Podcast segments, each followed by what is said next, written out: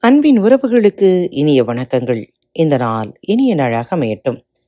இன்று தங்களது பிறந்த நாள் மற்றும் திருமண நாள் விழாவை கொண்டாடும் பாரத் தமிழ் வலையொலி பக்கத்தின் நேயர்கள் அனைவருக்கும் மனம் நிறைந்த வாழ்த்துகள். இன்று உங்களுக்கான பகுதி உடையார் பாகம் ஒன்றின் தொடர்ச்சி.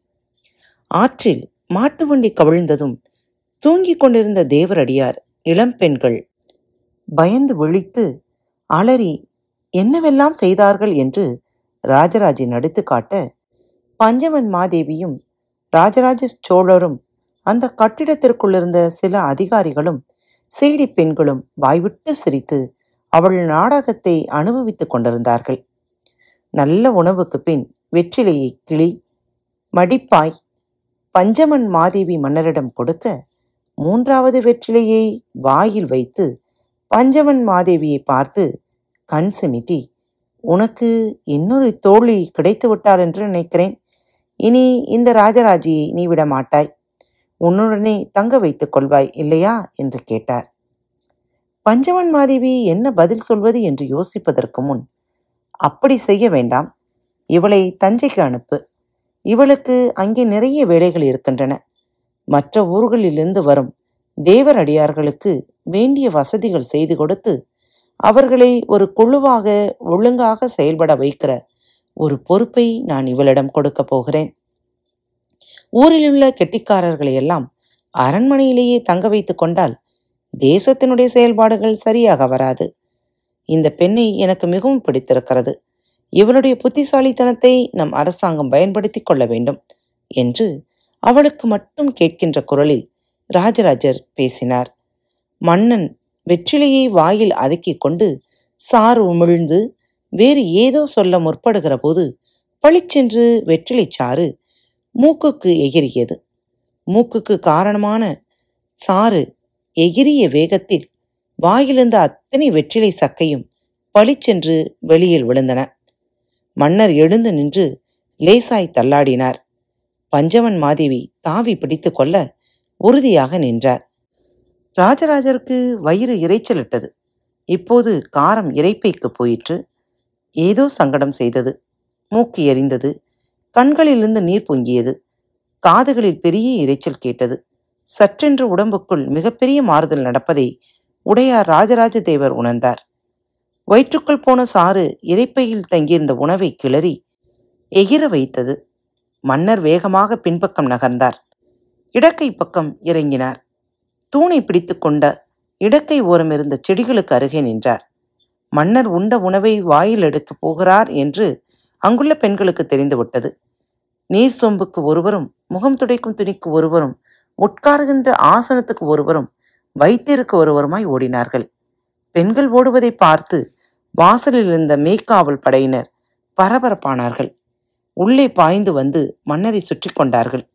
இறைப்பைக்கும் தொண்டைக்குழிக்கும் நடுவே உணவு சிக்கிக்கொண்டு மன்னரின் மூச்சு விடுதலை திணறடித்துக் கொண்டிருந்தது. மன்னர் தவித்து பெருங்குரலில் செரும எடுத்து விடுங்கள் வெளியே எடுத்து விடுங்கள் என்று பஞ்சவன் மாதேவி கூவினார். மன்னரை சற்று குனிய வைத்து முதுகில் படபடவென்று அடித்தார். மேய்க்காவல் படையினர் என்ன செய்வதென்று தெரியாமல் அதை தடுத்து நிறுத்த முயற்சி செய்தபோது மன்னரே கைதூக்கி மேய்க்காவல் படையை நிறுத்திவிட்டார். ராஜராஜனின் முதுகில் பஞ்சவன் மாதேவி வேகமாக படபடவென்று தட்டியதால் இறைப்பையில் மீதமிருந்த காற்று எழும்பி உணவை தள்ளிக்கொண்டு தொண்டை வரை வந்து காரத்தை கக்கியது. மன்னர் முகம் சுழித்தார் தவித்தார். முழு பலத்தோடு தொண்டைக்குள் ஏறிய உணவை செரும்பி வெளியே துப்பினார். மீதம் இருக்கிற உணவு வகைகளும் பின்னால் வேகமாக வெளிப்பட்டன. மன்னருடைய காதுகளை பஞ்சவன் மாதேவி அழித்து பிடித்து கொள்ள மற்ற பெண்கள் முதுகு நீவ நீர் சொம்போடு ஒரு பெண் தயாராகி இருக்க கால் நாளிகையில் மன்னர் ஆசுவாசம் அடைந்து அந்த மாளிகையின் கூடாரத்திற்கு திரும்பினார். கட்டில் சாய்ந்து கொண்டார். மேய்க்காவல் படையினர் மன்னர் வாயில் எடுத்த உணவு உணவை குச்சியால் கிளறி ஆராயத் துவங்கினார்கள். சமையல் செய்த பெண்ணையும் ஆணையும் நெருங்க துவங்கினார்கள். அரசியாரை தவிர வேறு எந்த பெண்களும் இங்கு இருக்க வேண்டிய அவசியமில்லை என்று கூச்சல் போட்டார்கள். எல்லோரையும் கூடத்துக்கு அப்பால் உள்ள அறைகளில் நிற்க வைத்தார்கள். மன்னரால் எதையும் தடுக்க முடியவில்லை. எதையும் பேச முடியவில்லை. மௌனமாக தனக்குள்ளே என்ன நடந்தது என்று யோசித்துக் கொண்டிருந்தார். ஏன் இப்படி ஆயிற்று? உடலில் ஏதேனும் தவறா? உங்கள் உடம்பில் ஏதேனும் சிரமமா? பஞ்சமன் மாதேவி கிட்டத்தட்ட மன்னரை தழுவிக்கொண்ட நிலையில் ஆதாரத்துடன் கேட்க மன்னர் இல்லை என்று தலையசைத்தார். உள்ளே ஏதோ ஒரு கட்டளை வந்துவிட்டது. உள்ளுக்குள் ஒரு செய்தி தோன்றியது. வரும் மூன்று நாட்களும் வெறும் நீர் மட்டும் அருந்தி உபவாசம் இருக்கச் சொல்லி உத்தரவு வந்தது. எதற்காக உபவாசம்? வேலைகள் அதிகம் இருக்கும்போது நீங்கள் உபவாசம் இருந்தால் என்ன செய்ய முடியும்? பஞ்சமன் மாதேவி கவலையோடு கேட்டார். என் உடல்நிலையை சீர் செய்ய இந்த உபவாசம் தேவைப்படுகிறது. யாரோ அடுத்த மூன்று நாட்களுக்கு உணவு வேண்டாம் என்று சொல்கிறார்கள். வயிற்றிலிருந்த உணவையும் பிடுங்கி வெளியே எரிந்து விட்டார்கள். யார் அது பஞ்சமன் மாதேவி சற்று கோபத்தோடு கேட்டார். மன்னர் யோசித்தார். யாரது என்று அவருக்கும் தெரியவில்லை. கண்மூடிக்கொண்டார் மீண்டும் கண் திறந்து மல்லாந்தபடி விட்டம் பார்த்தார். மறுபடியும் கண்கள் மூடிக்கொண்டார். கருவூர் தேவர் உருவம் கண்முன் தோன்றியது. அப்பனே சொன்னதை செய் என்று குரல் கேட்டது. கருவூர் தேவர் ராஜராஜரை அப்பன் என்றுதான் அழைப்பார். கருவூர் தேவரை ராஜராஜர் ஐயா என்று அழைக்க அவர் ராஜராஜரை அப்பன் என்று கூப்பிடுவது வழக்கமாக இருந்தது. அதே குரலில் ஒரு உத்தரவு ராஜராஜரின் உள்ளுக்குள் தோன்றியது. காரணம் கேட்க வேண்டாம். அடுத்த மூன்று நாளும் நீர் மட்டும் அருந்தி எங்கேனும் சென்று அமர்ந்து உபவாசம் இரு. இப்போது இருக்கும் இடத்திலிருந்து நகர்ந்து விடு என்று உத்தரவு வந்தது. சரி என்று ராஜராஜ சோழர் வாய்விட்டு கருவூர் தேவருக்கு பதிலளித்தார். இன்னும் சிறிது நேரத்தில் நாம் தஞ்சையை நோக்கி கிளம்புகின்றோம் என்று கட்டளையிட்டார். மீக்காவல் படையினர் பரபரப்பானார்கள். பஞ்சவன் மாதேவி வியப்போடு ராஜராஜையை பார்த்து கொண்டிருந்தார். சேனாதிபதி பிரம்மராயர் எங்கே? மன்னர் எழுந்து நின்று முகம் துடைத்து கொண்டு கேட்டார். அவர் குழந்தை நோக்கி உதவியாளர்களோடு போயிருக்கிறார் என்று பதில் வந்தது. ஆஹா எனக்கு முன்பே அவருக்கு செய்தி வந்துவிட்டதா? அவருக்கும் தோன்றிவிட்டதா? பிரம்மராயர் பிரம்மராயர் தான் என்று மனம் விட்டு பாராட்டினார். பிரம்மராயர் கருவூர் தேவரை நோக்கி நகர்ந்து கொண்டிருக்கிறார் என்பதை வெகு எளிதாக புரிந்து கொண்டார். நீங்கள் என்ன சொல்கிறீர்கள்? என்று எனக்கு புரியவில்லை. என்ன செய்கிறீர்கள்? என்று தெரியவில்லை. தயவு செய்து எனக்கு விளக்கமாக சொல்லிவிட்டு செய்யக்கூடாதா? எல்லாவற்றையும் ஏன் மறைமுகமாகவே செய்து கொண்டிருக்கிறீர்கள்? ஏன் கூட இருப்பவர்களை தவிக்க விடுகிறீர்கள்? பஞ்சவன் மாதேவி சற்று உறக்க கோபத்தோடு கேட்க மன்னர் அவரை பார்த்து சிரித்தார். எல்லாவற்றையும் எல்லா நேரத்திலும் சொல்லிக் கொண்டிருக்க முடியாது தேவி. சில சமயம் உனக்கு சந்தேகங்கள் எழும்பும்போது கூட மௌனமாக இருந்து விடுவது நல்லது. நீயும் நானும் அந்தரங்கமாக இருக்கும்போது கேட்பது நல்லது. உனக்கு சொல்லாமல் உனக்கு தெரியாமல் நான் எதுவும் செய்வதில்லை. இப்போது சொல்லவில்லை என்றால் அதற்கு காரணம் இருக்குமல்லவா? ஏன் புரிந்து கொள்ள மறுக்கிறாய்? உனக்கு அவசரம். திடீர் திடீரென்று சந்தேகம் வேறு ஏற்படுகிறது. இந்த அவசர போக்கை தயவு செய்து குறைத்துக்கொள்.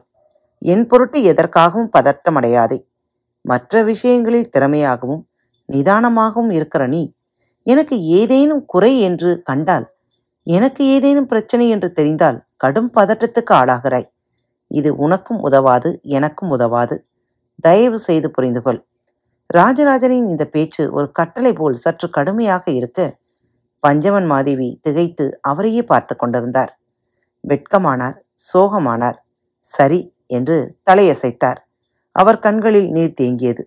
வழக்கமாய் பஞ்சவன் மாதேவியை உடனடியாக சமாதானம் செய்யும் மன்னர் எதுவும் சொல்லாமல் நகர்ந்து வேறு அறைக்கு போய் அங்குள்ள வரைபடங்களை எடுத்து அடுக்குவதற்கு ஆட்களை ஏவினார்.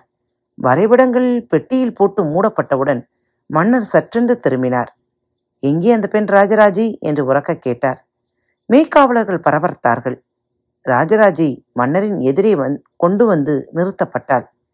உன்னை சார்ந்த மற்ற பெண்களுடன் எவ்வளவு விரைவில் தஞ்சை வந்து சேர முடியுமோ அவ்வளவு விரைவில் தஞ்சை வந்து சேர்ந்துவிடு.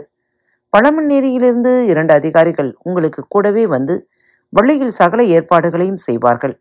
இன்னும் இரண்டு ஆறுகள் தாண்ட வேண்டி இருப்பதால் இந்த வரைபடங்களை நான் எடுத்து போகிறேன். கவனமாக தஞ்சை வந்து சேர் என்று கட்டளையிட்டு ராஜராஜர் அறையை விட்டு வெளியே நகர்ந்தார். வாசலுக்கு போனார். மெய்க்காவல் படையினர் அவரை சூழ்ந்து கொண்டு வணக்கம் சொன்னார்கள். அவர் தோட்டத்தில் இறங்க பழமண்ணேரி அதிகாரிகள் வந்து கைகூப்பினார்கள் மடமடவென்று பலருக்கும் பல உத்தரவுகள். ராஜராஜர் பிறப்பித்தார். மன்னர் எத்தனை வெற்றிலை சாப்பிட்டார்?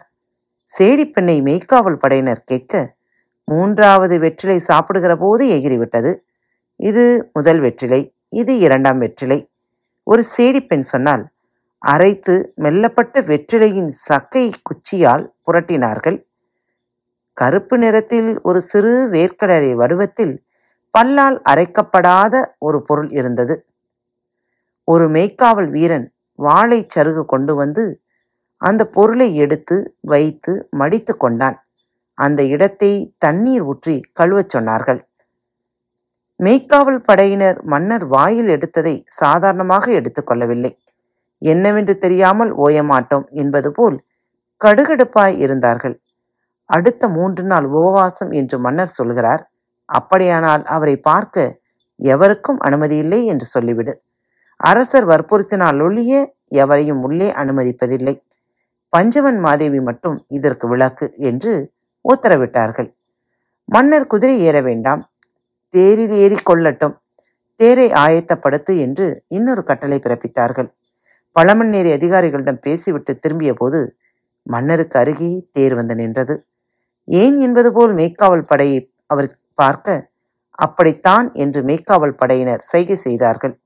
மன்னர் மறுப்பேதும் பேசாமல் தேரில் ஏறி அமர்ந்தார். காத்து கொண்டிருங்கள். மீண்டும் உடையாரின் பாகத்தின் தொடர்ச்சி கேட்டு மகிழலாம். உங்களை மீண்டும் சந்திக்கும் வரை உங்களிடமிருந்து விடைபெற்றுக் கொள்வது உங்கள் அன்பு தோழி.